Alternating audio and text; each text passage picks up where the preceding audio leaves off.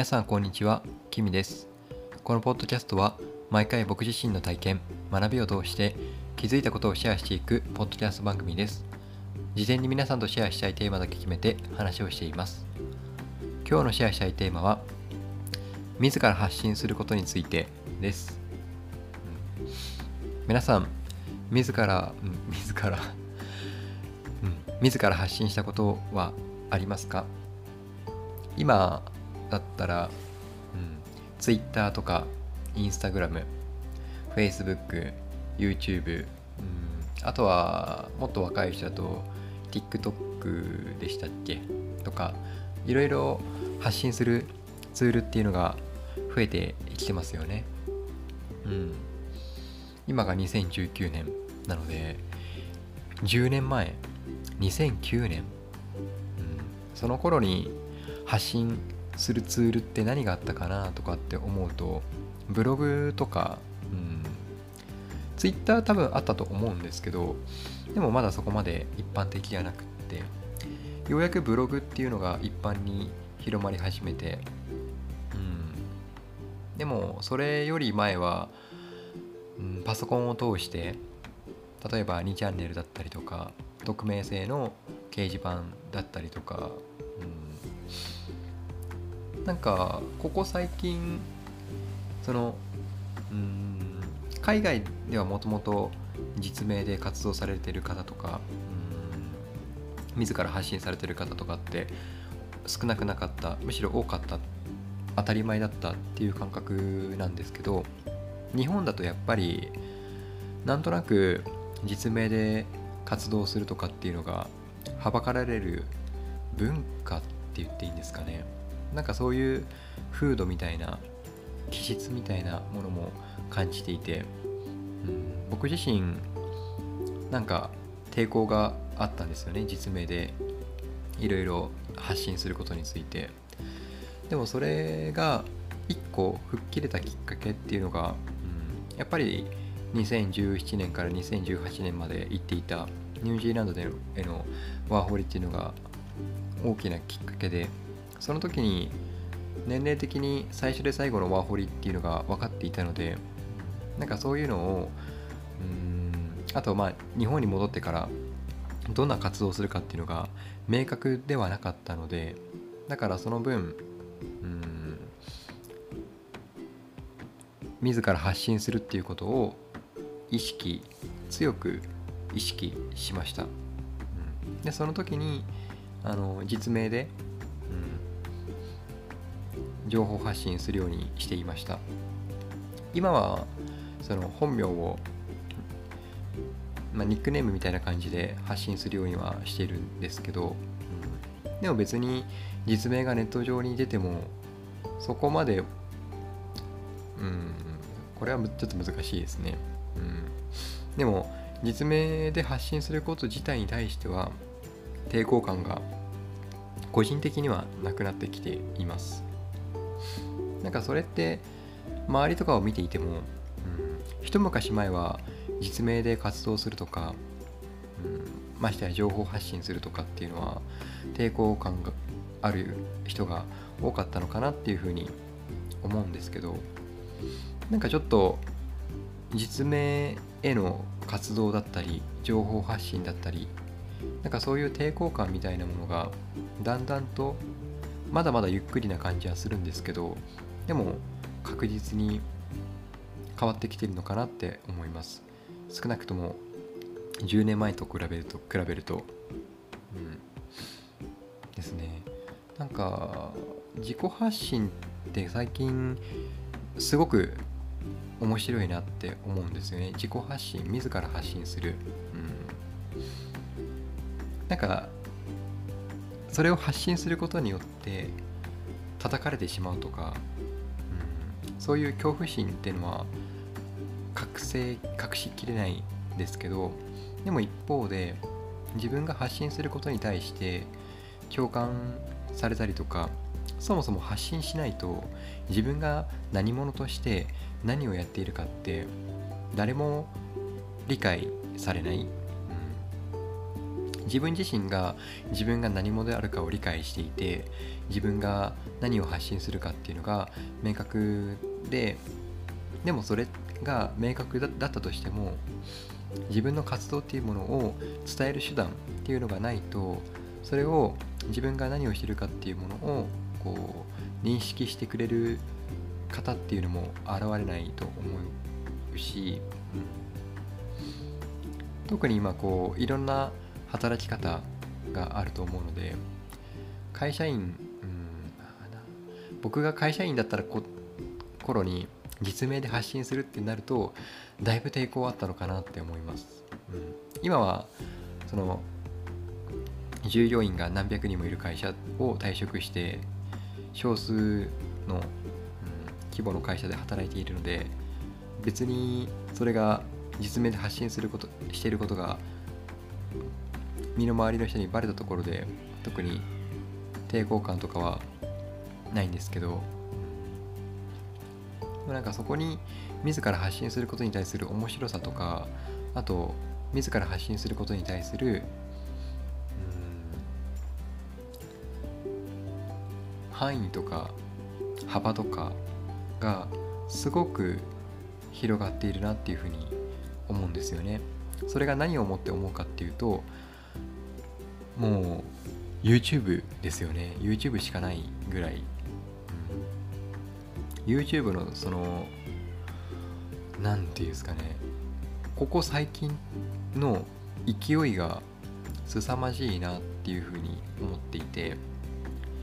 その知識とか経験とかのアウトプットとして YouTube あのプロはまあ問わず、うん、今はまだ玉石玉石混交な感じはするんですけどでも良質な番組っていうのはたくさんあるし、でそれが本当にプロはま問わずプロっていうのは最近だと分かりやすい例だとお笑い芸人のあのオリラジのあっちゃんとか、うん、メンタリストメンタリストの DAIGO さんとかあと堀江貴文さんとかお笑いではないですけどその実業家とかその名実ともに実績がある方とかっていうのもどんどん YouTube に参入していてでも一方でその昔から活躍しているヒカキンさんとか僕個人的にヒカキンさんはやっぱりボイパのイメージなんですけどね。あのー、昔のヒカキンさんとか最初生ニコ生から入っていってそこから YouTube に移行されてる方なんですけど、うん、なんかスーパーマリオの BGM をボイパで再現するとかストリートファイターの対戦音声をボイパで再現するとかまだ今のヒカキンさんとは全く違うスタイルで最初発信されていたのでその頃のヒカキンさんのイメージがやっぱり僕の中では強くって、その当時の感じの方が僕は好きだったんですけどね。っていうのはまあちょっとあれなんですけど。でもそういうその無名だったとしても何かをきっかけに飛躍する世に出ていくとか。で YouTuber の方とかってかなり特にトップレベルで活躍されているほどトップレベルで活躍されている方ほど、うん、プロですよね。そのうん、プロだと思います。そのプロの定義っていうのはいろいろあると思うんですけど僕が思うプロの定義っていうのはまず経験値。圧倒的な経験値。だと思います。でかつ評価されていて報酬も受けている、うん、その最近僕自身が動画の編集とかっていうのをちょっとやり始めてですね。自分でやってみると動画の編集ってすっごく大変なんですよ。なんかちょっとした文字入れるとかでもどうやって入れるんだとか、ね、その見せ方。ただ文字をただ文字をパッと表示してでパッと消していく非表示にしていくとかその映る消すとか右から左に流れていくとかちょっとフェードアウトするようにぼんやりゆっくり消えていくとかなんかその見せ方一つ一つが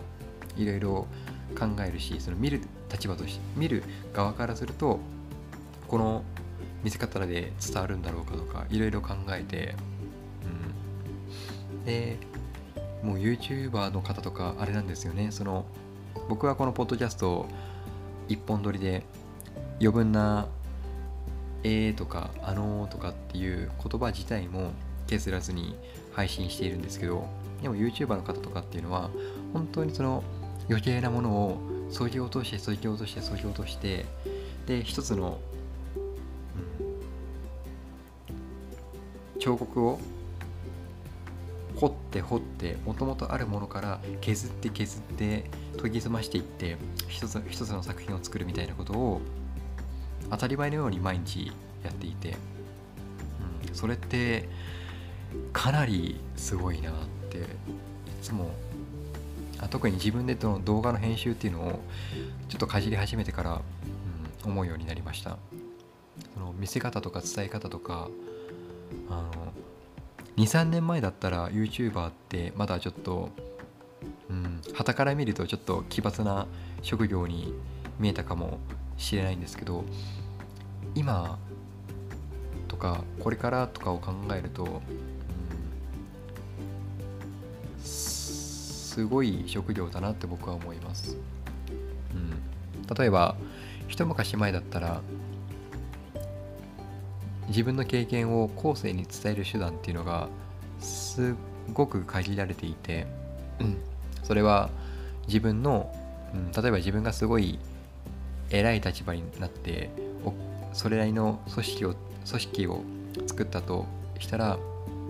自分の経験とかノウハウとかを伝えるのっていうのは例えば自分のお弟子さんだったりとか、うん、で例えばそうじゃなくって経営者とか何かの先生みたいな人たちが伝える手段っていうのは、うんまあ、そのもちろんその後継者とかっていうのもあると思うんですけど一般に伝える手段とすると本だとか、うんまあ、せいぜい音声テレビぐらいだったのかなって思うんですけど今はこの一般の人でも YouTube っていう形で動画で、うん、中にはまあ音声とかこのポッドキャストも一つだと思うんですけど音声だったり動画だったりで残す手段がある。っていうのがなんかそれがどんどんどんどん積み重なって集まっていってで今の20代とかじゃなくってもっと10代もしくは10代にすらなっていない20歳未満の子供たちとかっていうのが今のこの YouTube とかその知識の半端じゃない知識のアウトプットを受けて育っていく先ってどうなるんだろうなっていうのが今の僕からすると全く想像ができないです。だって例えば僕が何かその知らない気づきを得る手段っていうのは人と会って話をするかもしくは本を手に取るかだったんですよね。一昔前は。それこそ10年。10年というやつ5年とかでもそうだったのかなっていう気がします。でも今の時代だとでこれからの時代っていうのはそういう YouTube とか音声ポッドキャストとかですでに自分よりはるかに経験をしている先人たちが知識をアウトプットしかも無料でやっているんですよね。うん、本だって1000円の投資ってすごく安いよねって言われるぐらい、うん、本の費用対効果の、うん、本に対する費用対効果の高さってとても高いと思うんですけどでも YouTube とかだと無料で見れてしまう、うん、広告とかは入るかもしれないですけどその無料であれだけの情報を得られるっていうのはなんかこれから先のこれから先の時代なんかもっともっとすごい人たちが現れてくるんだろうなっていうことを感じます。だから今僕が33歳っていう年齢ですけど例えばこれから10年後40代になってで20年後50代30年後60代っていう風になった時に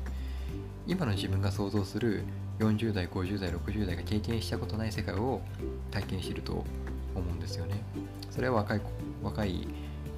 人たちも一緒だと思うんですけどなんかそういうのが、うん、一つ楽しみだと思うのかなって。でこれを YouTube っていうのがすごく面白いコンテンツだなっていうふうに思っていて僕自身が今こうヨガとかをその本業の傍らで学んでいるっていうのもあるんですけどヨガの先生たちもあの YouTube で動画を上げていてヨガってすごくとつきづらいと思うんですよね。そのダイエットが目的だとか、うん、なんか入り口ってそういうところがそういうところから入る人が多いのかなって思うんですけどでもヨガってすごく歴史もあって奥深くって。でも今の現代のヨガのそのアーサナヨガのそのいわゆるポーズ柔軟性を使ったポーズとかっていうのはここ100年ぐらいの歴史なんですよね。でもヨガ自体は何千年も歴史があってでその頃からのヨガの伝えっていうのはいわゆる哲学的なところだったり宗教的なところだったりするんですよ。でも一般的に哲学とか宗教って言われた瞬間なんかうってこう拒否反応を起こす方とかもいると思うんですけどでもそれを現代風に科学的なアプローチで話をしたり誰にでも伝わるような優しい言い回しで分かりやすい伝え方で伝える伝えているヨガの先生とかの動画を見るとあそうかこういうやり方があるのかっていうふうに学びとか気づきとかがあるんですよね。でそれが自宅にいながら動画を見ながら感じることができるっ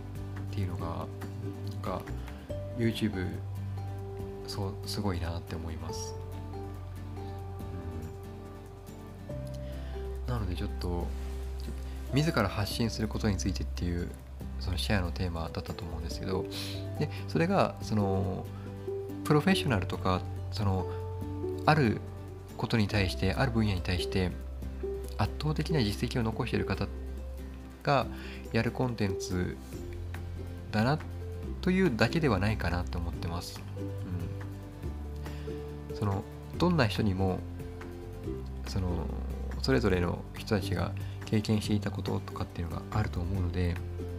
その得意分野とかは当然様々だと思うんですけどでもなんかそこって別に蓋をしなくてもいいのかなって思ってるんですよね。その例えば100人いていいなって思う人それがそのトップレベルの方だったら100人いて80人90人を満足させられるコンテンツを発信できると思うんですけどでも例えばそれが100人いた時に5人とか10人とかの人にしか響かないその5人10人にしか伝えられない発信しかできない方とかっていうのもいると思うんですよ。でもじゃあその5人10人にしか響かないことを伝えられない人の発信に意味がないかっていうと僕はそうは思わないんですよね。だって5人とか10人とかに響いてるんですよね。